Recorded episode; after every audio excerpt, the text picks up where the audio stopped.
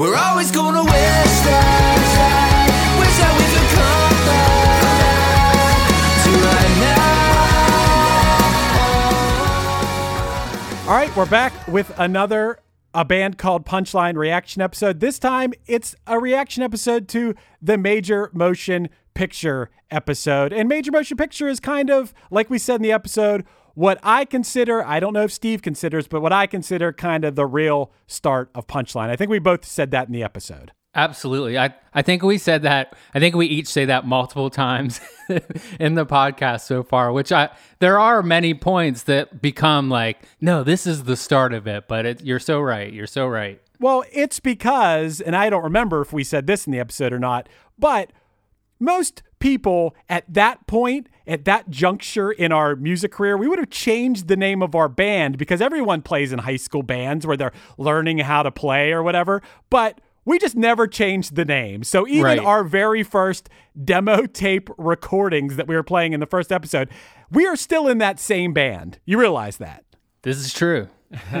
That's good. Most people, Trev, Cory, I'm sure you guys played in several high school bands that you don't even think twice about now, right? Oh, for sure. Definitely. Well, actually, I kind of just lied right there.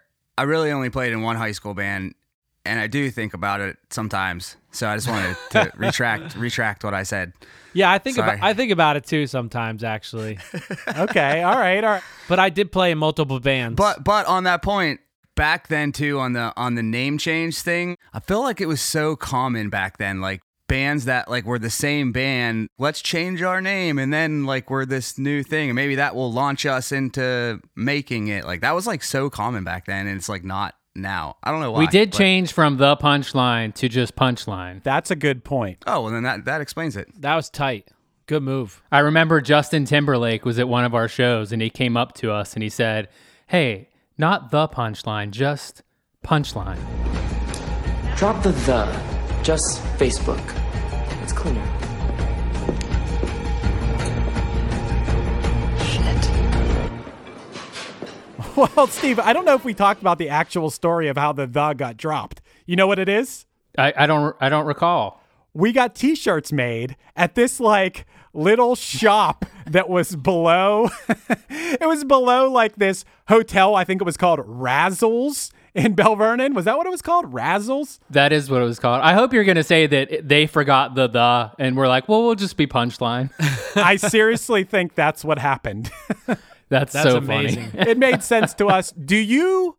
I'll start with Steve, and then I want to know what you guys think. Steve, do you like the name Punchline? How do you feel about our band name? I feel good about it. I, I think that it suits us. You disassociate band names with the actual meaning of the word. Like I rarely think about how Death Cab for Cutie. Like I, I rarely think about what is it like a, a taxi cab full of full of dead people. You know, you just it kind of becomes just what it is. You associate it with the sound.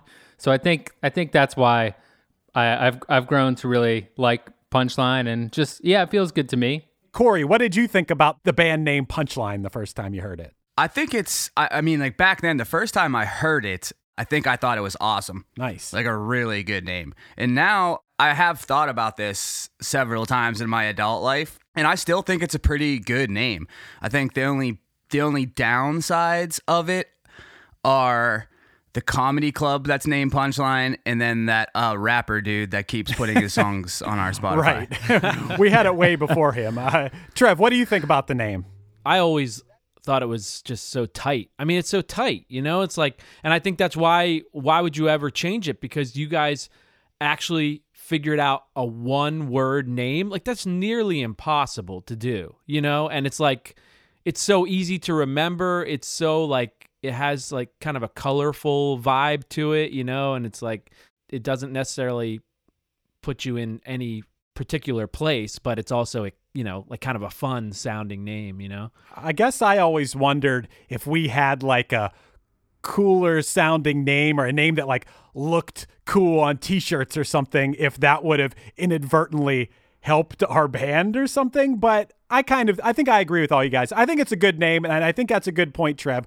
We got that name. Yeah, It's hard to find like a two syllable semi common word that is your thing. And hey, we got it. Nearly impossible these days, you know? It's like Yeah, I think what's most important about a band name is just it being able to be remembered easily. It happens to me all the time where I hear a band or see a video or something, or someone tells me about a band and their name's insane. And like, I would have checked it out, but I'm like, I can't remember what they were called. Take it from me, a guy who had some really clunky band names way back. Actually, we tried in, in the early days of high school. We tried to be borderline, which Right. is kind of funny. That Wow. Um, and it's just like I, I don't know if there was other bands like that or if there was the Madonna song or what it was, but uh, There was a band called Borderline, I think, and I think they're from like Ohio and they were like a pop punk band and they had some good songs, I think. You're thinking of bottom line. Is it Bottom Line? Yeah, I am thinking of Bottom Line. But anyway, we all agree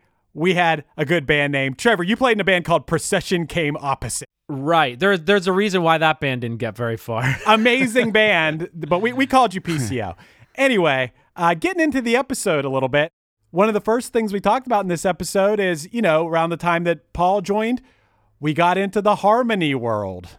And I think that was a big, a big point of this episode. that was something that I was always drawn to about seeing you guys in the early days. Is just like, wow, these guys are playing like loud and you know fast, but they're singing three part harmonies. Like, what? This is so rad. Yeah, we we really embraced it at that time. And Trev, you finally, I mean, I was going to get to this way later in this episode, but you finally made an appearance in an episode because Yeah, you saw us in this era. So this was the first time you saw us was in the major motion picture era. that's right. Yep. Yeah, that's when I I first started hanging with you guys, and I was at the release show, and it was so high energy. I, I just remember Steve just like like you guys talk about, you know, Express and how you guys would go crazy. And Steve would just like spin around like a top. He just like f- like flipping around. You know I had a wireless. Oh yeah, I know you did. Yeah, you, you Thank God you did. You did those leg kicks too back then. Yeah, I remember the leg kicks. Oh, those are good kicks. I think that we have a video of the whole show of that release show on VHS, probably at my parents' house, but it has no sound. Perfect. Hey, I have a uh, another confession.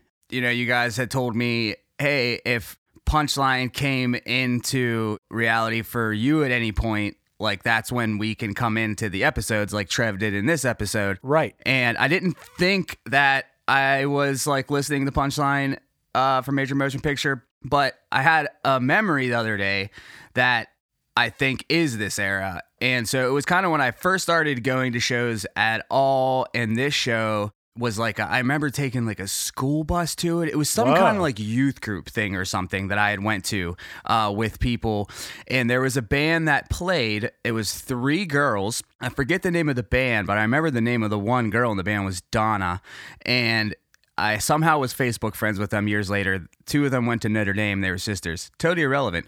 But I remember them covering, you know, uh, you know, I don't like sports. So Really? And that, I think that's the first time I found out who Punchline was. I don't know if that was in this era or later on, and they were just happened to be covering it. Wow. Dude, that's mind blowing to think.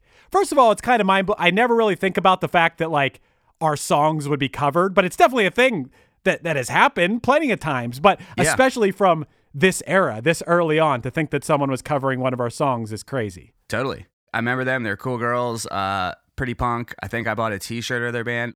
It was one of the first probably three or four shows I'd ever been to. Wow. So, yeah. Listening back, you know, all the shows that we played with the the Berlin Project and how how pivotal that band was, being friends with them, you know, John Garrigan and the guys. Who tries to interfere with the subculture grows on near it? Who tries to take advantage of such a lifestyle I have grown to love? Who tries to we played with them at Laga and then went on to do our own headlining shows at Laga. But this era was so synonymous with playing with the Berlin Project, and it's I, it's it's good to think about John. He he passed away about a about a decade ago. Is that right? Yeah. Yeah. Yeah, about that. And I know from for me, man, like uh, you know, being from Penn Trafford, which is where you know the Berlin Project was from, like that's definitely how a lot of people Punchline was introduced to them was because Punchline was the band that was playing with the Berlin Project all the time, you know? And like your music like reach kind of was like so local back then. Um, it was either huge bands or your local bands. So it's like that's how you found out about these a little more than local bands because the internet wasn't around and stuff. So show flyers, AMC. We heard about Berlin Project. Maybe Chris told me, and then I read about them in some zine, and then somehow got connected to John Garrigan, and he called me. And I remember being in my bedroom on the phone with John, like, like, oh my god, like this guy called me. This is so crazy. and just, and then me and Chris went to meet them at Westmoreland Mall, and there were like ten, like you know, the whole band plus their friends taking up this whole table, smoking cigarettes in the food court. Could you still smoke cigarettes in the food court when we went and met them? Yeah, Wow, yeah. That's that's wild, man. Wow. Hey, you know th- this episode, Steve, that you brought up a good point. Something I definitely wanted to touch on.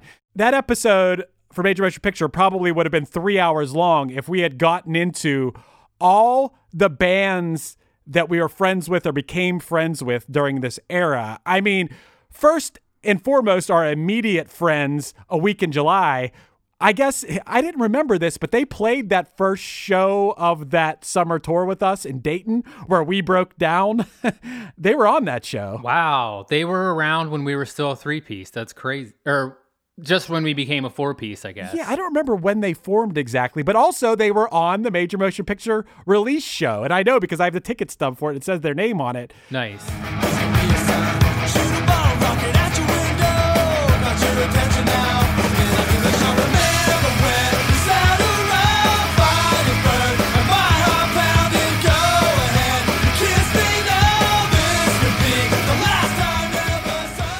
Definitely played a lot of shows with them at that time. That is also around the time that we met Tree Fort on that first tour because Lee set up that Right. show. Tree Fort, a wild band from Atlanta. L- Love Tree Fort. Why the fact is like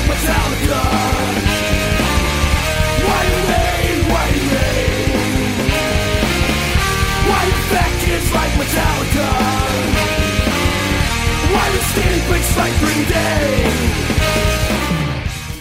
There's a section which I actually cut out. I'm going to play, I'm going to insert this section into here. That's the first time we met a band called Heaven and Breakfast, who we stayed in touch with and really loved their music. We met them at the Myrtle Beach show of that first tour, right, Steve? The Lazy Eye was the name of the venue. Right, right. And I cut this section because we wanted to get Justin Oliver talking about it. And I guess he had sent me his audio, but for some reason it didn't come through. And then the episode had to come out. And I'm like, ah, I guess I'll take that part out. But I'm actually going to insert it into this reaction episode right now. Heaven and Breakfast was one of the first bands that we connected with uh, on the road, and they their, their music, their songs were were mind were mind blowing. You know,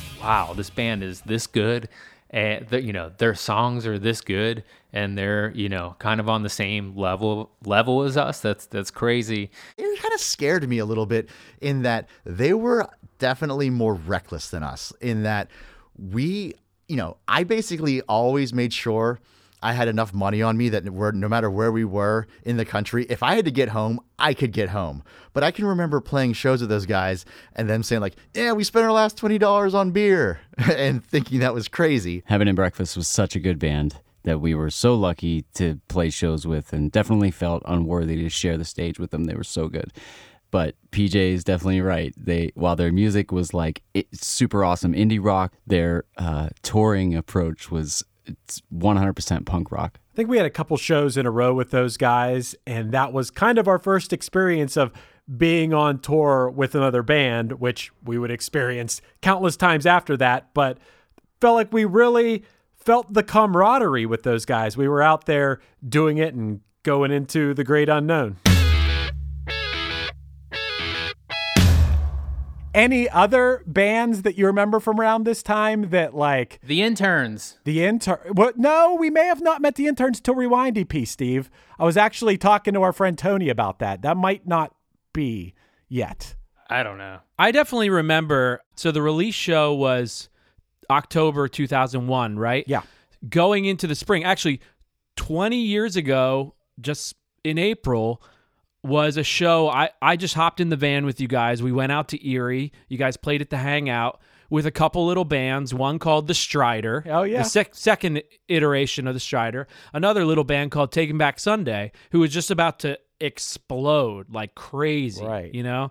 And uh, I just remember that show just being like such a party, and there was so much buzz around all of you guys, you know? And it's just crazy to think that was 20 years ago. And I mean, from from that moment on, I mean, you guys were already had the momentum, but you were basically like, all right, if there's any show, you know, within whatever five hours of us, we're gonna help the draw, and and you guys were getting on those shows. I was actually kind of wondering, Steve, a question I had for you. You were the booker back then, and I was thinking about the uh, summer tours. Like, how are you booking these shows? Like, what what was your process? There were booking websites that just had information for promoters and venues listed, and it was just a lot of cobbling that together, reaching out to a whole lot of people, taking a whole lot of shots, and really having a low bar for what we would what we would play. You know, like that gazebo show that we talked about Yeah. that we did in in Little Rock, which there were more people. There was also a baby at that show, which was not mentioned. that I wanted. You also didn't mention the 2,000 mosquitoes that came to that show. Oh, jeez. we definitely ate beans out of a frying pan after, after Oh my that gosh. show. But there was that one kid who drove like two hours to see us play because he found our music on on Napster or something. Do you remember what T-shirt he was wearing? He was wearing a Punchline T-shirt. Do you remember which one? Wow. He had ordered it. Holy shit. We had a T-shirt at the time, which was like a clip art of Thomas Jefferson, and it said Punchline. If Thomas Jefferson likes it, you know it's good. Which I- we, dude, the classic T-shirts that we had at, at at this time, man, oh man, I wish I would have kept one of every shirt. Hey, I have a I have a question for you guys. Uh, you brought up you brought up Napster, and we were we were talking about the Berlin Project a minute ago, and uh, something I remember distinctly is you know when they they covered Gin and Juice, and a bunch of bands used to do this back then. You would just call your song like whatever you wanted on Napster, and you could put the Beatles, you know, Hey Jude as the name of the song, and it would get downloaded, um, you know. All these times is that something that Punchline did? Like the, Yeah. like trickery. Totally. I did it. I I called one of our songs like said it was Rufio. You or did that? I did that. yeah. You did that intentionally? I did that. It- and for a long time, or you know, years later, we many many years later, we toured with them and would still get questions about that. People thinking that like I don't know was a Rufio. Steve, Yeah. I mean, I loved Rufio, so I, I hope that I downloaded a song thinking it was Rufio and it was Punchline. And it's a very high possibility that that happened. Dude, Steve, to this day, I thought that someone else had mistakenly put that up. I didn't know you did that intentionally. No, that was me. And it's so funny that you picked Rufio because, you know, we went on to tour with them. I love that band and great, great guys and everything. But oh, we, we played in Japan with them. That's right. Years and years later. But what's funny about you picking Rufio is they were the biggest MP3.com band. And MP3.com was a big thing around that era. I remember MP3.com would send us checks, and we were like, "What? We're getting money for Yeah. people listening to this music online?" And that was a, a great precursor of, of what was to come. That's awesome. And then they went under. right. They were on the cutting edge, though. I loved MP3.com. On MP3.com, you could upload your songs, and they would actually make individual CDs. Someone could buy that CD that they would put like you'd upload like the artwork for it. You could buy like that. Nice. It's pretty crazy. That's kind of cool. I wish they would still. That's really I guess people aren't buying CDs. you can do that on Amazon, oh, really? but it's less cool when Amazon does it. Nah, yeah, it's not as cool. well, you know, on that on that note of like getting like royalties from mp3.com, I never even heard about that, but I just I loved w- when you guys talk about, you know, you're talking about how much money you spent on recording, which was hilarious. Oh, God. But the cool thing is, and there's another instance of it, is that you guys were paying for your craft, for your art with your art. You know what I mean? Like you guys were at the point where you were going out, selling merch, you know, playing these shows, hustling, and that you were earning the money to keep putting it back into the machine of the band, you know, which is just like that to me is such a major breakthrough, you know? Yeah. In, in just like kind of the stabilizing of like this is a business, you know? Like we can we can run this thing and and make it work. For sure. It was cool. I mean, as you know, saying we spent a lot of money on that album, all the time that we got to spend in the studio and pick apart all the little intricacies of the songs. I mean, that's that was well that was well worth it looking back. I mean, I actually had a question about that. Uh, just I was curious is like like in the studio, were you guys writing in the studio and like what was Billy's role in that? You know, I just don't know if anybody was cu- I was just curious about that kind of stuff. Do you guys recall like were you We- guys writing in the studio? Was Billy no, I don't think we were writing, but just really fleshing out the parts. You know, things like making the bass guitar match up with the kick drum and like learning things like that, how to dial in things that we all do intuitively now. We were, you know, really breaking down and learning for the first time. That's awesome. Yeah, Trev, I wanted to uh, touch on the point you made before about the like paying for your art with your art and it being a business and uh, all that. It, it is really crazy because it's like young people start these bands and like it really is the best lesson in economics and business. Like you're running a business as a young kids, and I remember you know just the stuff we would do like grind on the grind type of stuff. I remember like my first band, we would when it snowed, it was like yes because we would go out and shovel driveways as a mm. band Wow. to put some money in the pot to buy merch and stuff. You know, and it's like those lessons are such such good lessons that young kids that start bands learn. So I think it's great for young kids to be in bands and because you it's more than just music. Yeah. When I think about being on our first tours, I have no concept of like how much money I had in my pocket. I mean, it. I mean, it's just so meaningless. I feel like I could have had money or had no money, and I would still not remember. I mean, I was I was fine. I was fine, and we got we got through it. Steve, I think I remember around this time that we got $6 per diems. I was just going to bring that up, Chris, because I remember so distinctly playing a show with you guys, PCO, my old band. I think Amanda. Uh, Amanda booked it actually, like upstate New York. Oh, that and I remember you guys got there super late. It probably took like 10 hours to drive there.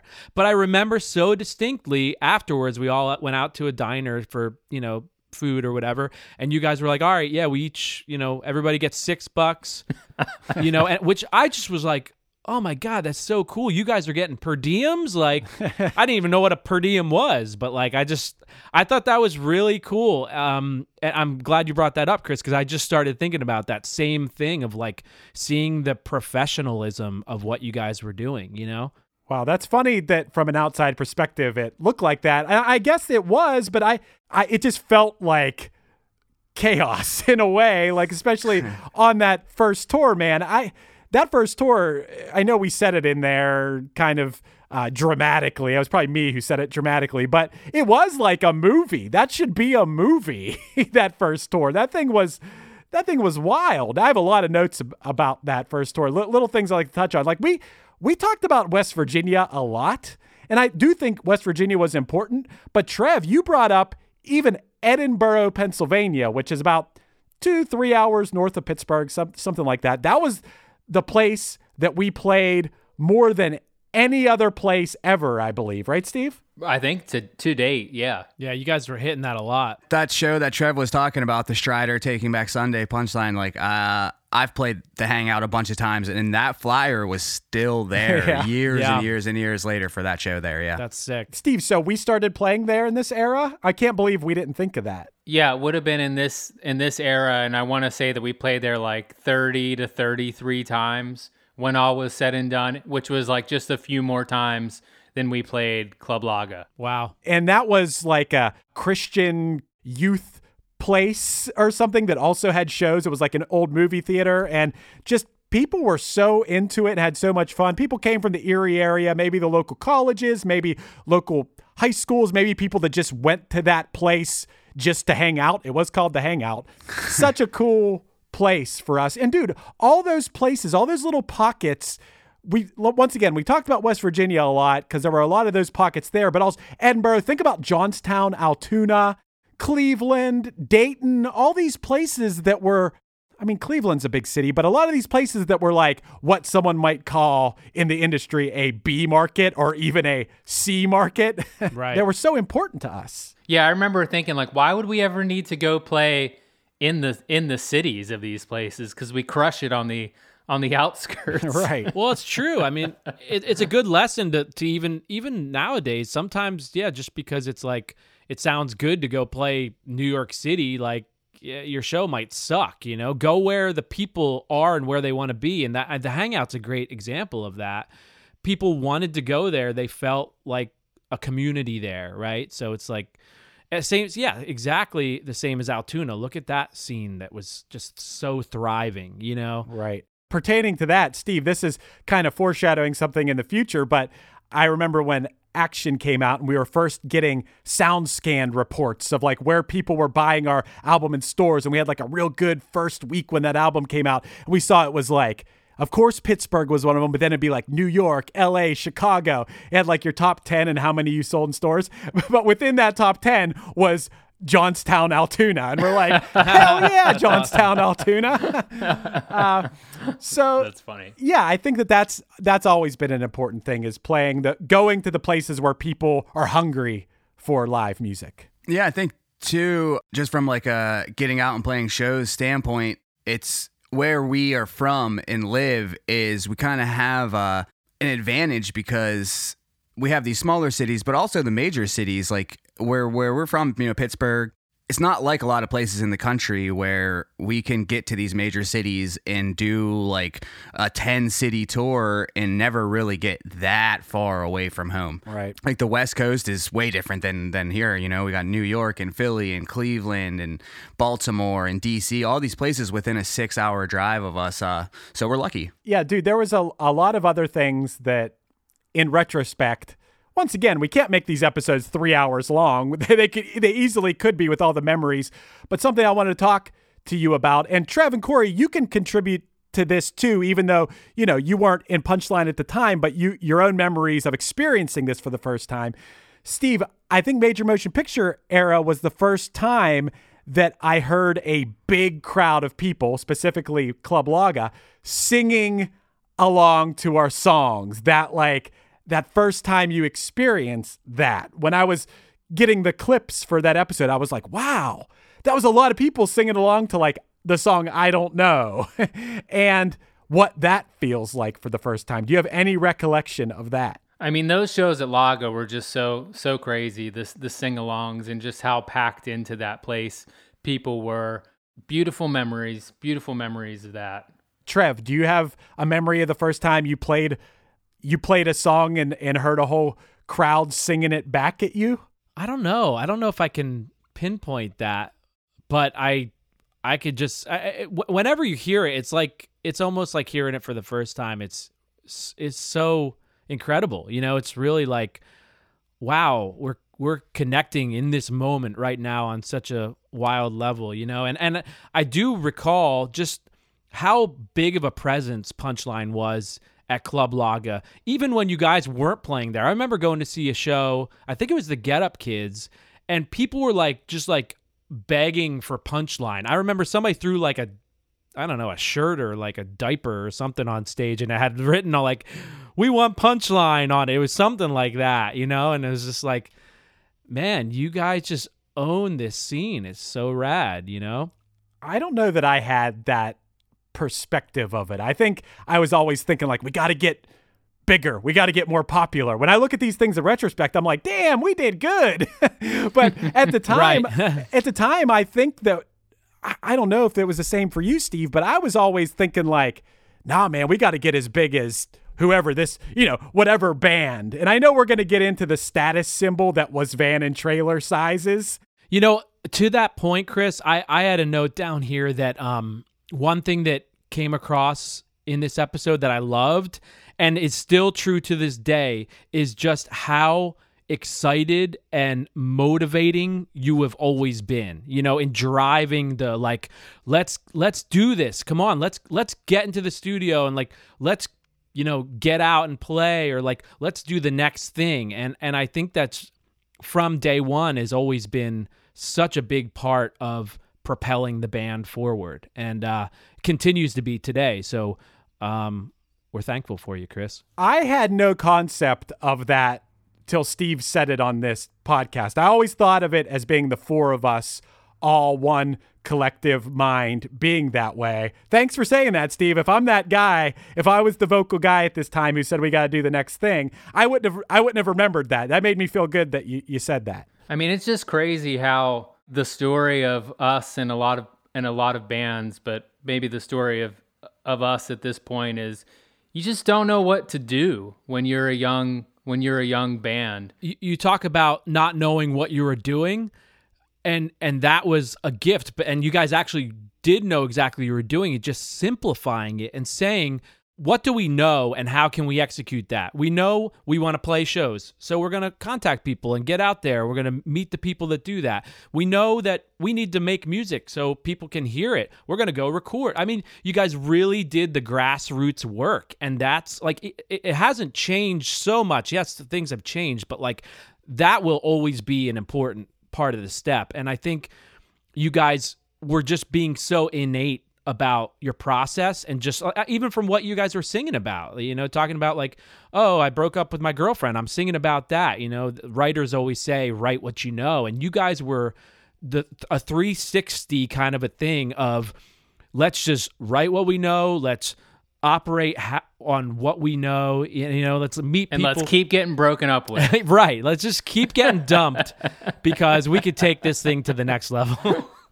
Right. I mean, I think the dream, and I think I've heard Steve say this, but like maybe at this point we were still sending our CDs to like the independent record labels that we wanted to be on. Maybe we were sending them to Asian Man and Fat Records and stuff. But I think at some point we're like, yo, we could just keep selling more and more of our, our CDs ourselves, and it doesn't matter if we're if we're not on a record label. You know, I, I think we kind of got to that point. I think we just got rejected enough times by the labels we wanted to be on, or it seemed like they didn't care that we're like, all right, screw you. you know, like we'll just we're gonna do this one way or another. And you know, talking about like the labels and stuff. Um, you know, I wasn't alive like back in the the seventies and eighties, but I, I wonder if the, the label talk and everyone talking about those and it being like I like this label and all the bands they signed, so compilation CDs. I wonder if that was a new thing in this era of music. Everyone had their favorite label and all that. it was the peak of it. I don't think it was the start of it. I think it was the Yeah. very peak of these 10 to 15 punk rock record labels that were like gatekeepers, would you say? Yeah. The gatekeepers to being able to get a booking agent, to being able to get in magazines, to being able to get on compilation albums, to people just taking you seriously. We have some rejection letters for sure. Uh, you should scan those in, put them up. That would be cool. yeah, somewhere we got those.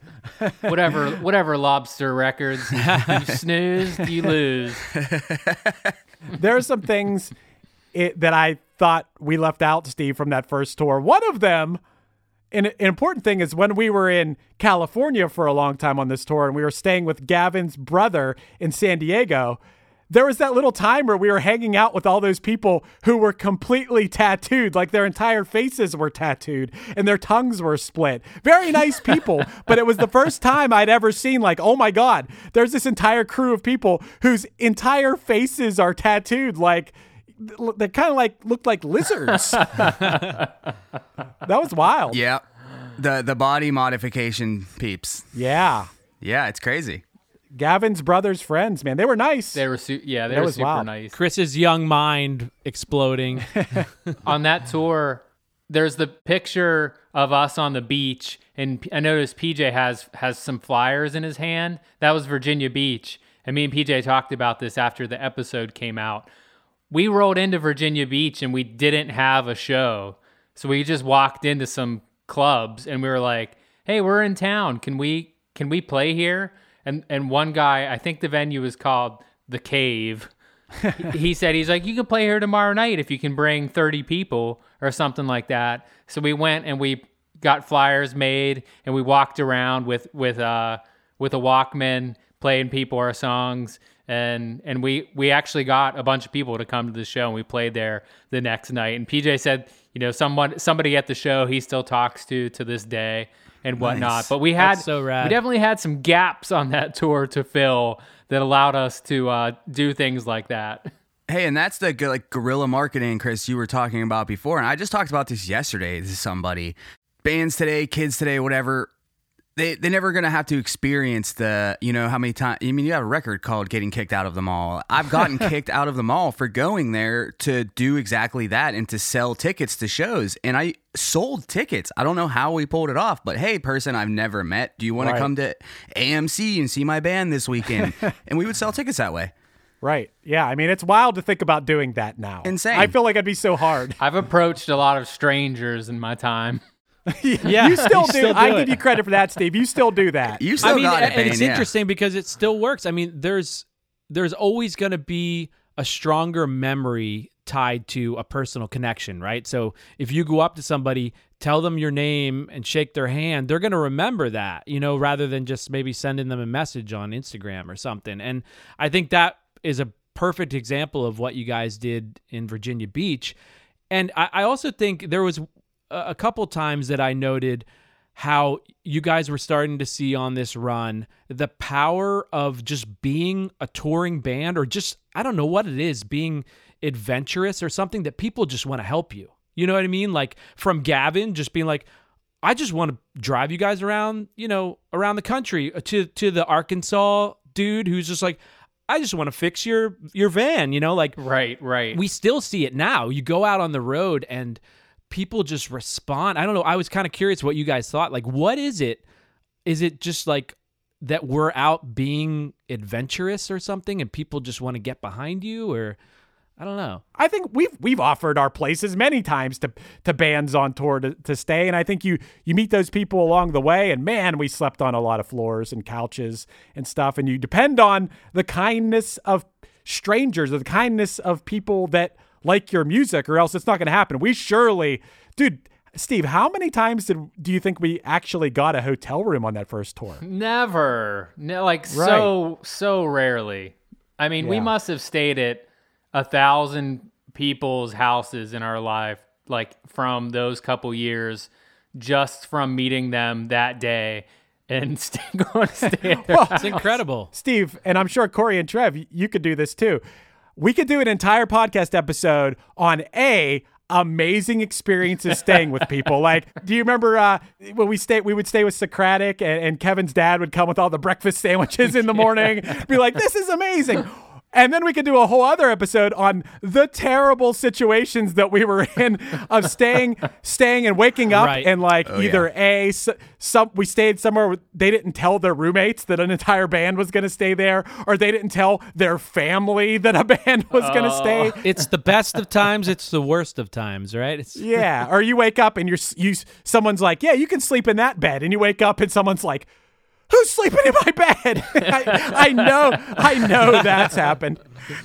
yeah, That's like Uh, Edward so, yeah, we- Scissorhands. we've, we've all been there. Um, you know, Steve, something that I was going to ask because I don't remember.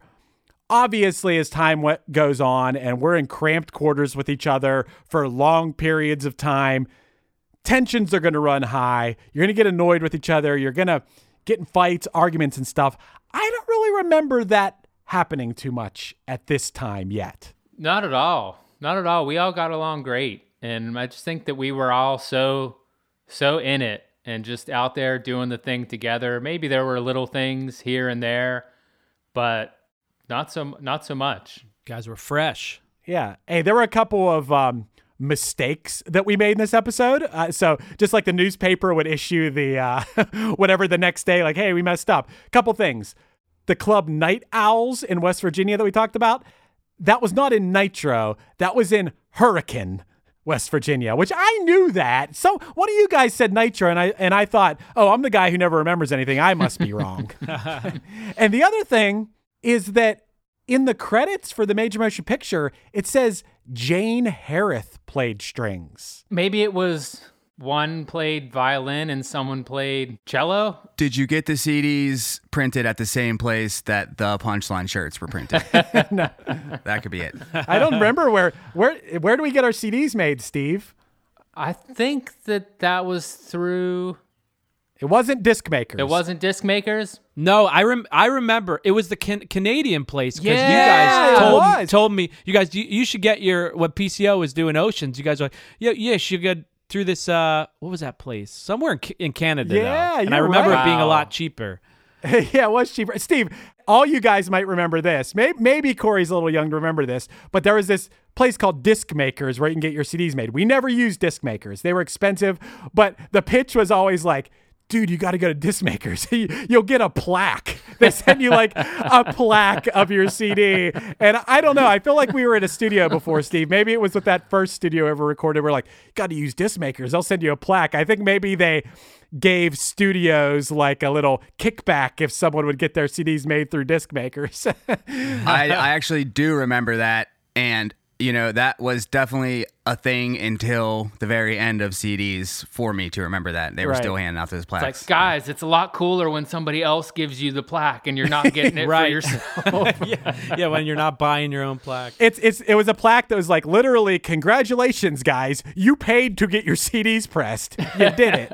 And you know what? It's funny because our good buddy Mike Ofca, who owns Innovation Studios, who we recorded a ton at, and I still do session work there all the time. I don't know if they're all disc makers plaques. And Mike, don't take this the wrong way because it's I think it's great, but his house is covered in those plaques. Right. Uh, there's just so many of them. They're commemorative. for sure. Yeah, they're great. For, sure. for it makes more sense for him. Yeah. Right. Uh, than like the band, I think. Yeah. right. Hey, a couple things with with the songs. Express has a clip of DMX in it going, "What?" Yeah. That is dude. the worst We're ever get sued now, Bane. sound bite.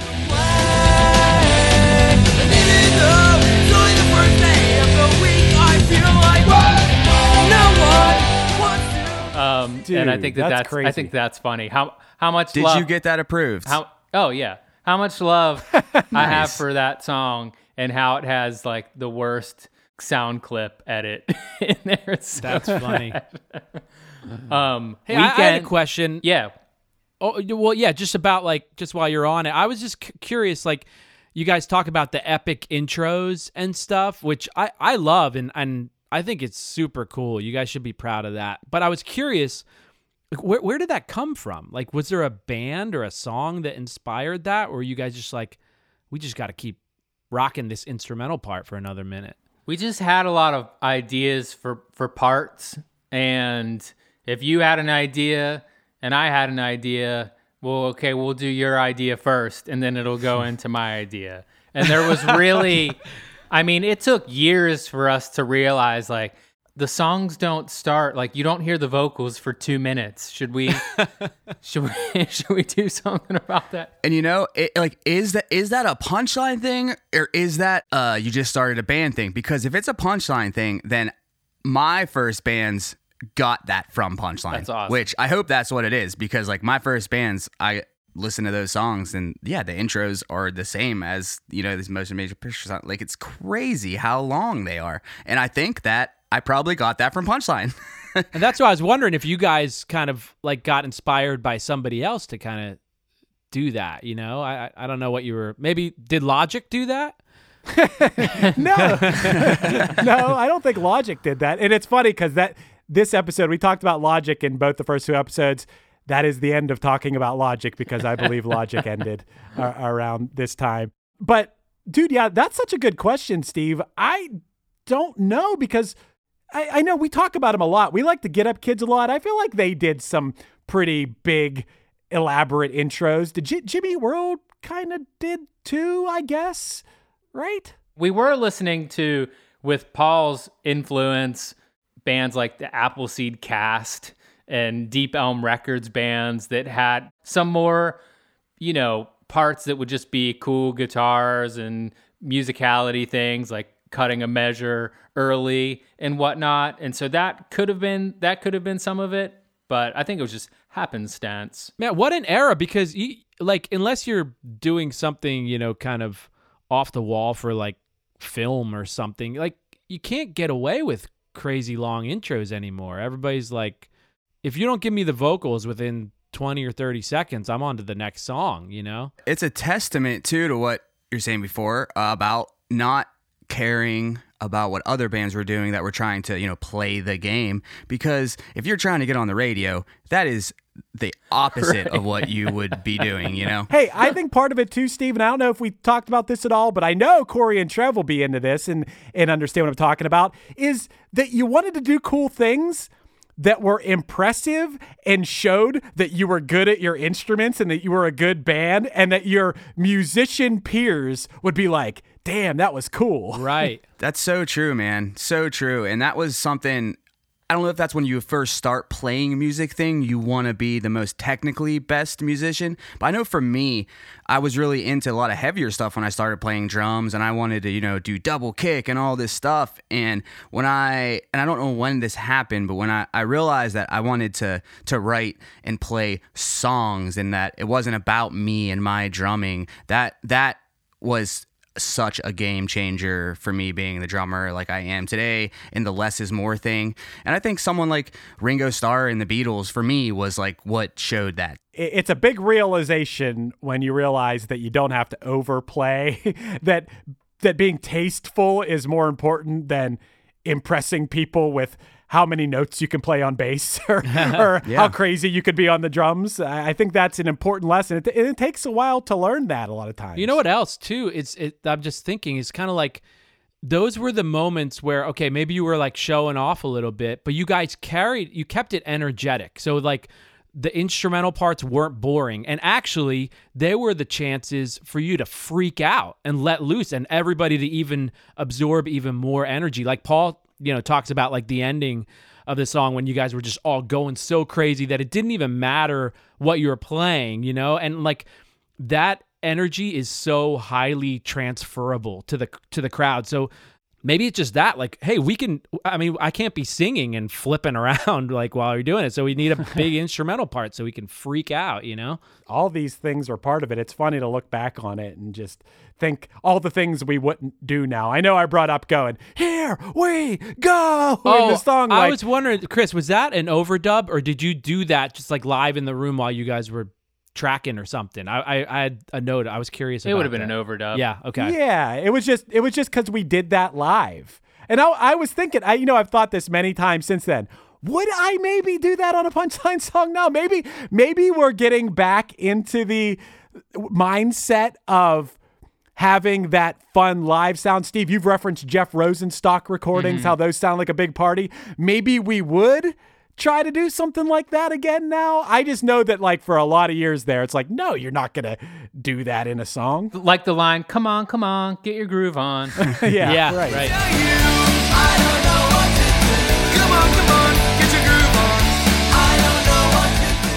I mean that that became such a part of like every album for the next couple albums, Chris. You had like some, you know, shouty like whether it's a rant or just like an emotional like rile up the the crowd sort of vibe, you know? We're about to scream. Yeah, right. Like that, would Oh, you call man. that your um your catchphrase? Okay, so we're gonna have to save all this conversation about screams and motivational speeches and all that stuff. We got to save that for reaction episode number three That's because true. we're about to get into that world on the Rewind EP, which is the next episode. But before we close out here, any other thoughts about this era? I'll tell you a couple things. I'm very happy about the fact that people I don't talk to very often or kind of lost touch with are texting me or messaging me and saying like, "Yo, I love the podcast." In the past week, I've gotten messages from old friends like Jimmy Mowry hit me up and told me how much he loves it. Our friend Christmas Eager hit me up and told me how much she loves it. Lots of people who, you know, friends who I've kind of like lost touch with over the years are telling me that it's they're enjoying it. That makes me really happy. One other thing I wanted to say is I was disappointed. I reached out to Billy Rossi and Gavin to try to get him on the podcast, but I know everyone's lives are busy. I would have loved to have got those guys' perspective, but I think we did the best we could and showing what they were all about at this time. Hey, can you confirm is my parents' phone number in the new vinyl? Or- No, we, we took it out, but it is in the CD. That's so funny. My parents' phone number, because I live there, was in our CD for like, want to book us? Call me. Call my parents' house and Call ask my for parents' Steve. landline. Yeah. they got some calls. They got some calls? Like, you know, over over the years for sure. I think they've That's great. I'm sure they've died out, but um, but we did. We just put out hundred copies of Major Motion Picture on vinyl, which sold out super quickly. Thank you, TDR Records and Mike Collins for for putting that out. We would have gotten more. We didn't realize they were going to sell out so quick. Well, maybe we'll do another pressing one day. Yeah. Right. That was really And then- cool. TDR Records. Uh, if anyone listening to this happens to like music, such a good independent label.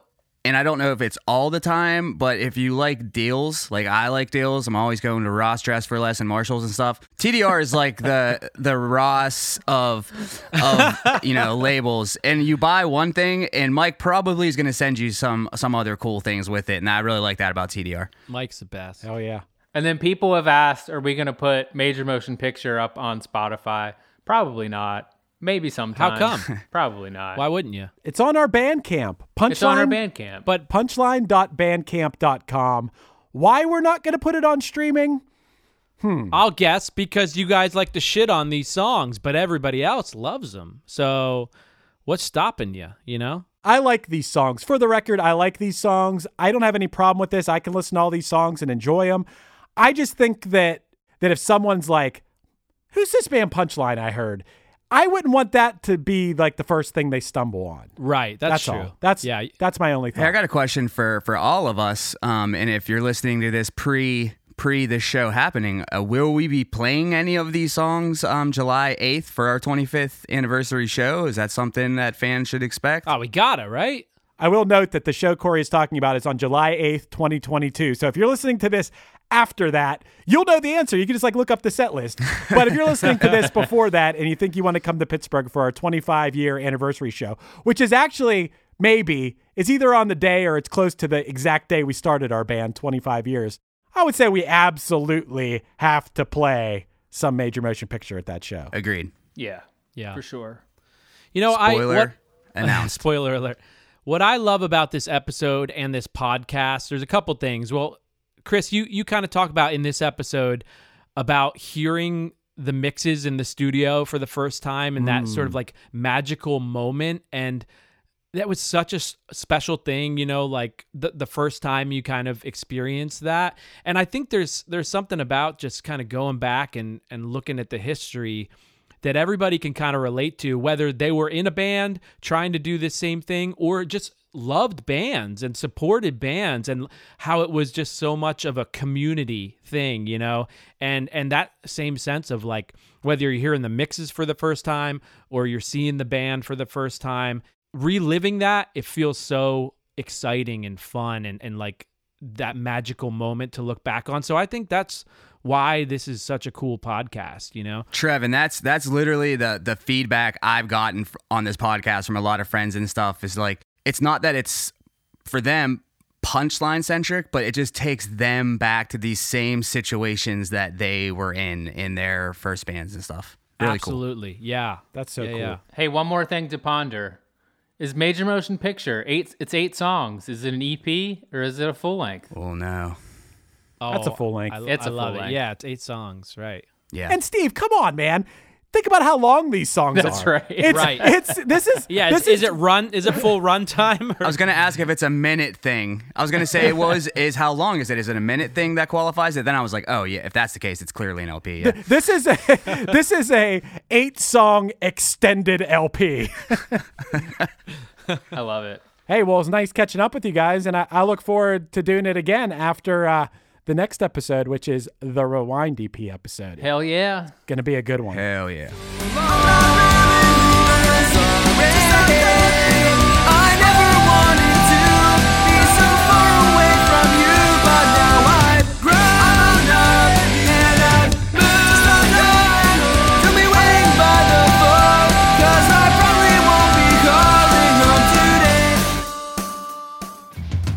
Thank you so much for listening to a band called Punchline, the story of our band, Punchline. You should listen to our music. It's everywhere where you can listen to music. And the coolest place to listen to our music is on Bandcamp, punchline.bandcamp.com. That's where most of our stuff is, anyways, and Bandcamp is an awesome way to support the bands you love. One last thing check out the Punchline Music Special, streaming now on Amazon Prime. The Punchline Music Special. It took us a long time to make, so you should go watch it.